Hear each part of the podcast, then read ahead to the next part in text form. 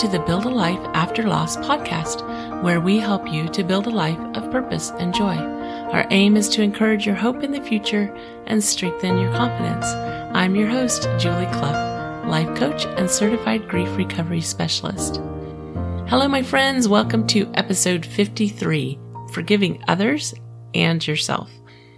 I have, if you've been to the website, buildalifeafterloss.com, you've seen that there are several categories of podcasts. So confidence, we talk about confidence, we talk about grief, we talk about purpose, you know, finding our purpose, moving towards our purpose, health, relationships. And these are the same five categories that I help my clients with.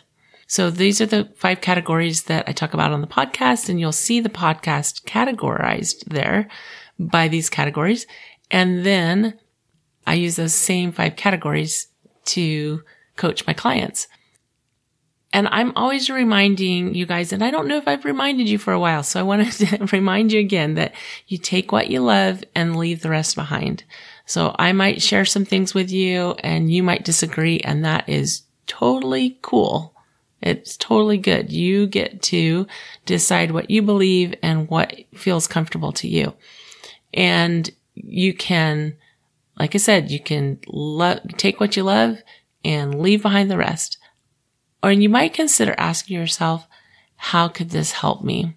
So as we talk about forgiving others and ourselves, those are, those are difficult concepts. It's something that I think we as humans should probably spend a little more time thinking about and considering and figuring out how we can do those two things because it's super important to our mental and emotional health to learn how to forgive ourselves and to forgive others. And it sounds like two different things, but they really are very related, which I'm going to talk about in a minute. But in the grief recovery method handbook, it says forgiveness is giving up the hope of a different or better yesterday. I'm going to say that again. Forgiveness is giving up the hope of a different or better yesterday. You know, you've heard me talk a lot about Byron Katie and she talks about like if you, you know, you, if you argue with the past, if you think something should have been a different way, then you're going to lose every time because arguing with the past is not helpful because it is what it is and it is what it was. The Grief Recovery Handbook goes on to say forgiveness is one of the least understood concepts in the world. Most people seem to convert the word forgive into the word condone. Okay, we're going to look at those two words, forgive and condone. They go on to say, if we believe the two words forgiveness and condone are synonymous, meaning they mean the same thing, it would be virtually impossible to forgive. The implication that we might trivialize a horrible event is clearly unacceptable. So to forgive, the definition of forgive is to cease to feel resentment against an offender. It's not to let the offender off the hook. The definition of condone is to treat as if trivial, harmless, or of no importance. So they are not the same thing. We might feel that something was harmful, that it was not trivial, that it was very important and still choose to forgive. Here's where I think some of the confusion comes in, where I think we get a little messed up is the question, will you forgive me? If we go to someone that really we need to apologize to and we say, will you forgive me? Or you have someone come to you and they say, will you forgive me? They are looking to be let off the hook. What they should really be saying is, I'm sorry. I'm sorry. And not, will you forgive me? The same for us. When we go to apologize to someone, we should be apologizing. I apologize for. It's our action, not the other person's action. If we say, will you forgive me? Then we're asking them to let us off the hook. So the answer to, will you forgive me? When we don't agree with what they did, the answer, I will forgive you, but I don't condone what you did is, is probably appropriate. But what they should really be saying is, I'm sorry. So let's not get those two things confused. The action of forgiveness is our choice, our choice to forgive. The action of apologizing is our choice. If we did something that we need to apologize for, we need to apologize, not ask somebody else to take action on our behalf. I hope that makes sense. All right. So I've been studying Dr. David Hawkins' levels of consciousness for a project I'm working on. And this quote really stood out to me when I was reading this book because forgiveness was on my mind. So he said, when one willingly lets a hated perpetrator off the hook by forgiveness, it is not the person who is taken off the hook, but oneself. Okay.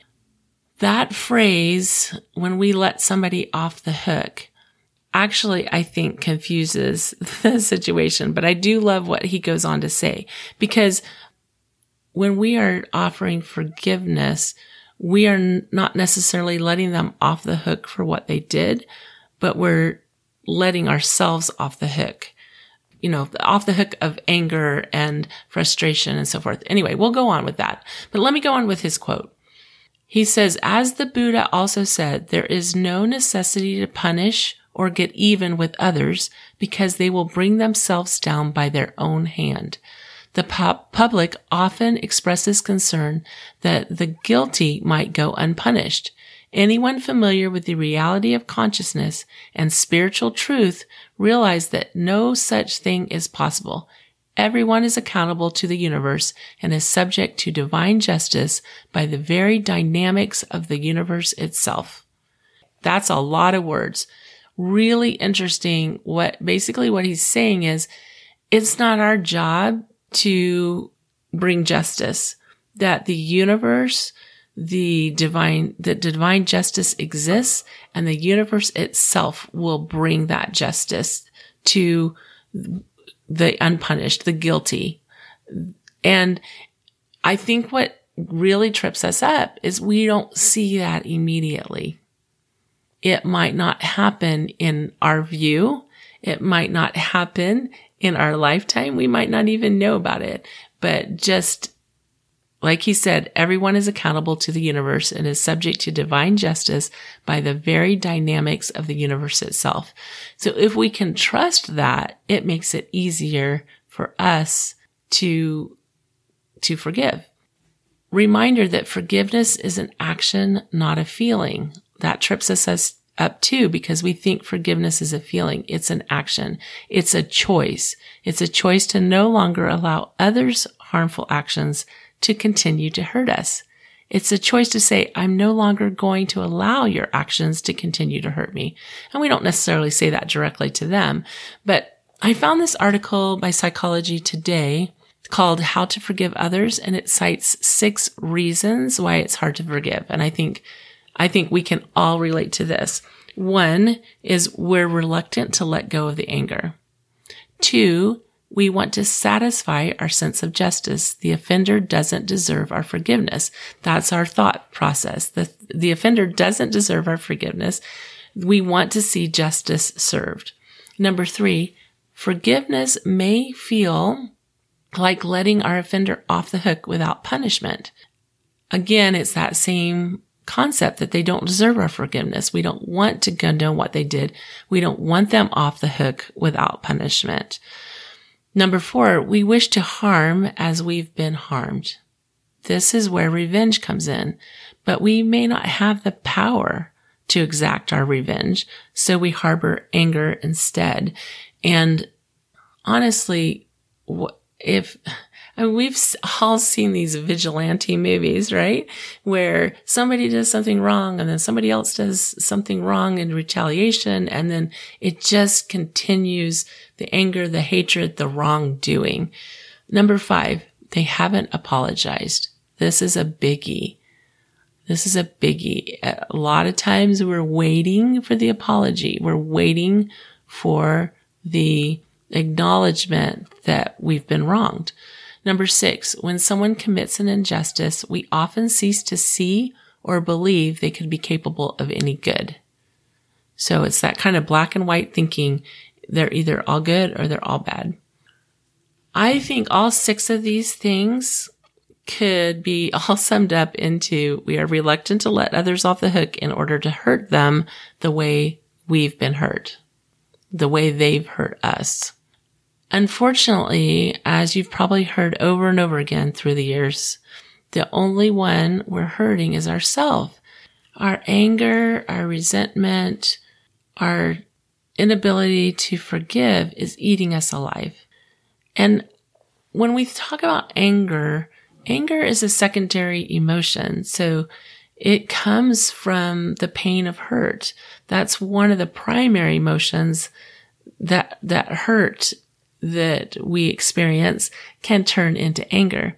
So you might need to acknowledge your hurt first that's been buried under the pain of anger and then practice forgiveness. So we have this layer of anger and it just is outward moving and we just feel the, the anger. But if we take off that layer of anger, we might realize that it's really hurt.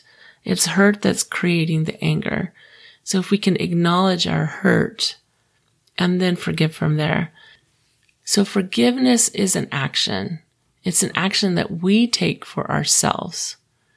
Think about it. When we've been hurt, when something happens, if you think about a specific circumstance, somebody said something or, or maybe even more dramatic. I heard a story this morning of a drunk driver that killed this man's brother and his wife. Like that's, those are huge hurts. When we feel like we've been wronged by someone who did something wrong, huge, huge hurt. But the actual hurt has already taken place.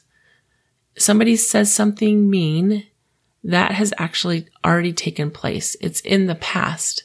What we're feeling now is the thought loop of that hurt over and over and over again. So we're allowing the same hurt to continue to hurt us over and over again. It's not actually happening in the moment. They're not actually standing in front of us right now saying hurtful things. It's our thoughts about what happened that continues to hurt us. Now, of course, if a situation continues to be dangerous physically or emotionally, forgiveness does not include putting ourselves in harm's way. We don't have to expose ourselves to harm to forgive someone. Instead, we recognize that the hurt is in the past and that really it's ourselves that are, it's hurting us over and over again. Instead, we say, and not necessarily to them, but to ourselves, I don't condone what you did or are doing, but I forgive you in order to let go of the pain of the past. That's a thought that we can practice. I don't condone what they did. I don't condone what he did or is doing, but I forgive him in order to let go of the pain of the past. You can plug in whatever pronouns or names you need to in that statement, but it is a statement of action of forgiveness. But what if the person you need to forgive is yourself? After the accident, when my kids died on Mother's Day in 2007, I was the driver of the car. It was a one car accident. I fell asleep at the wheel. The car rolled. My two youngest children, Carrie and David, died in that accident. I needed to forgive myself. That's an extreme example of having to forgive ourselves. But I want to distinguish between mistakes and wrongdoing. Just last night, I said something that was hurtful. Even this morning, I said something that was hurtful. I haven't had enough sleep. I could justify and make excuses for myself and say, I'm doing the best I can and just walk away from it.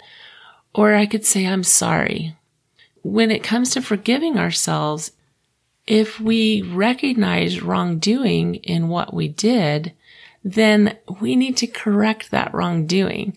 It's very difficult to forgive ourselves if we, if we know that we intentionally or even unintentionally harmed someone. So first we have to take care of that. First we have to be able to say, I'm sorry.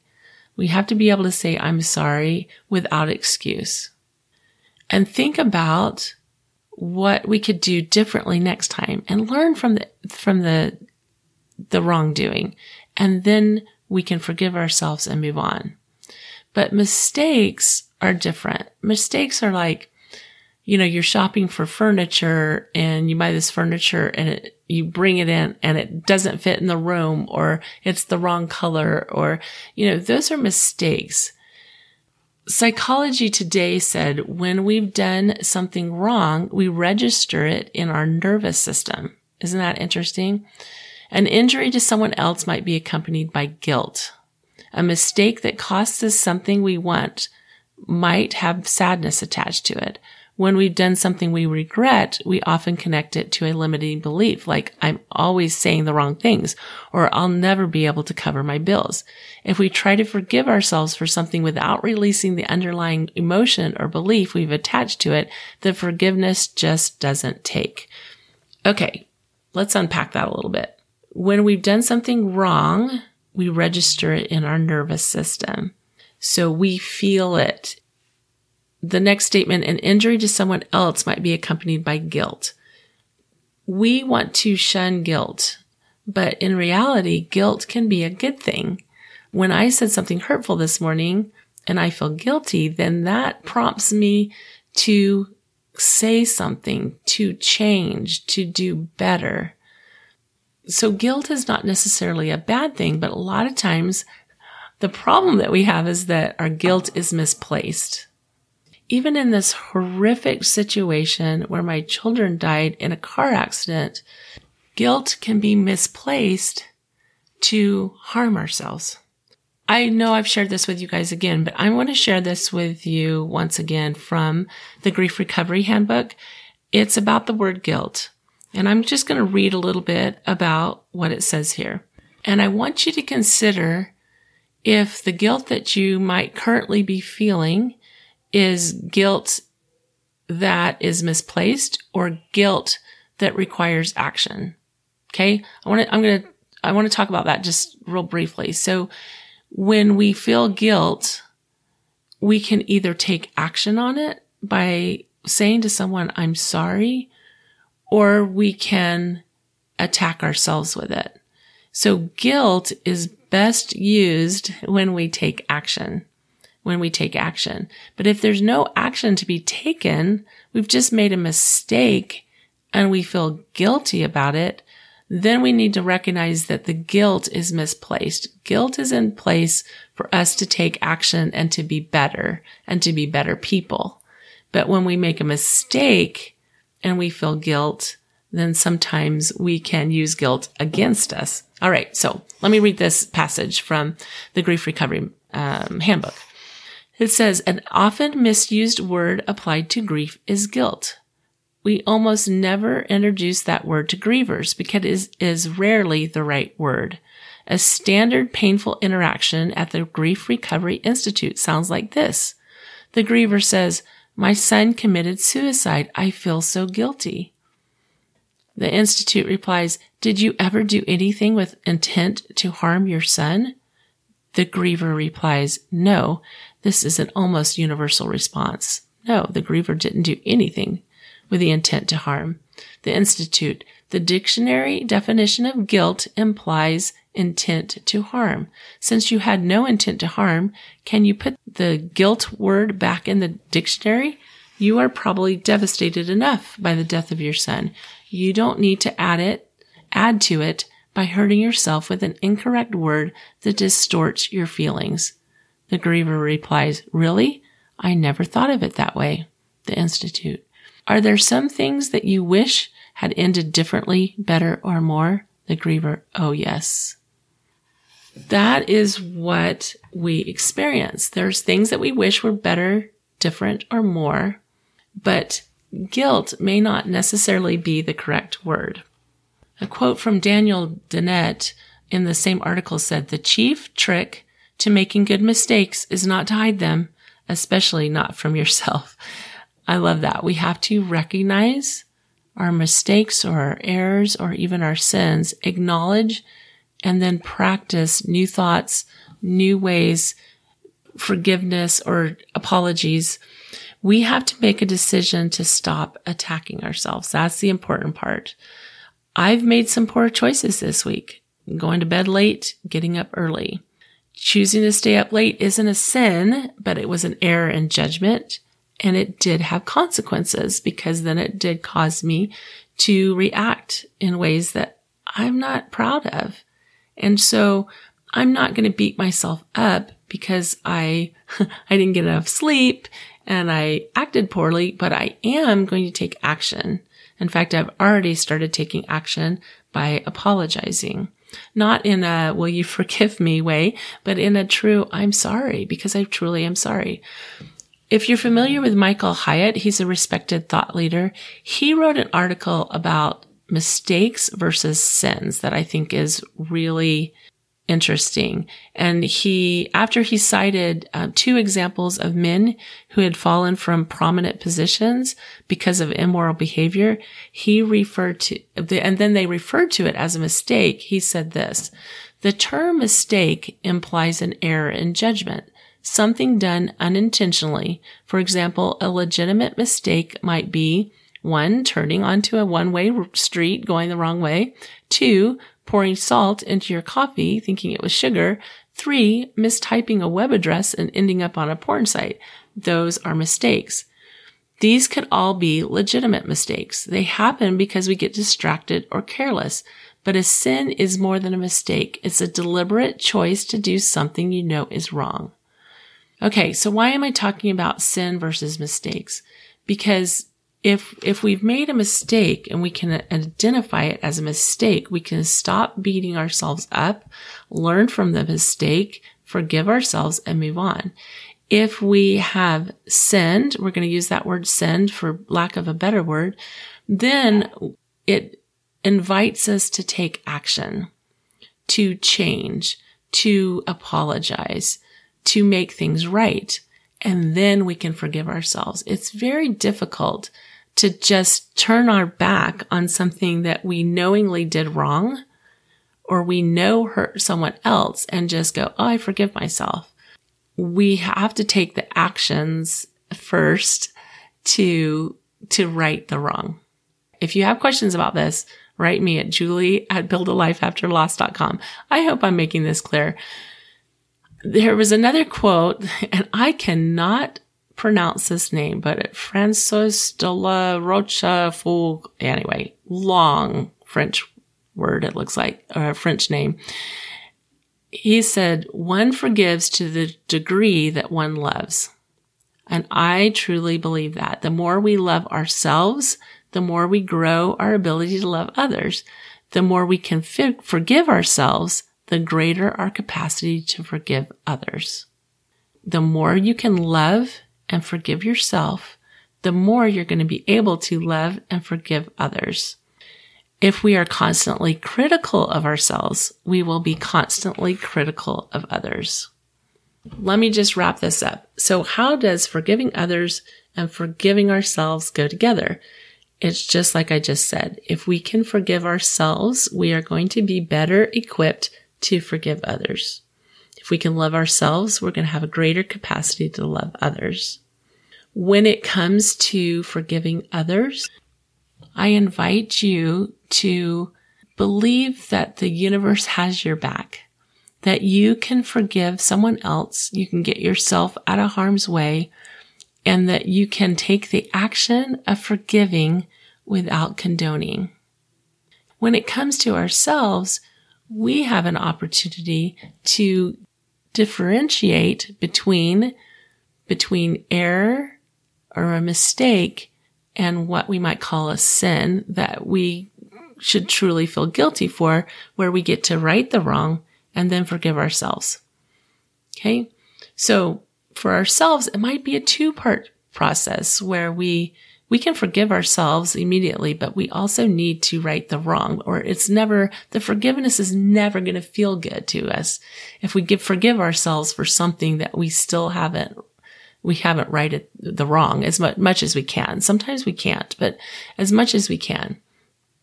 Forgiving others super important. It's an action that we take for our own benefit. We recognize that we can't change the past and we recognize that as much as we want to, we can't change the past. So we need to forgive so that we can release ourselves from the pain of the past. All right, you guys, I love you. I believe in you. You're amazing. If you want to talk, I would love to talk to you. You can email me, Julie at buildalifeafterloss.com. You can even text me, 832 515 4632. You can text me. I'm going to give you that number again at 832 515 4632. Have a great week. Bye.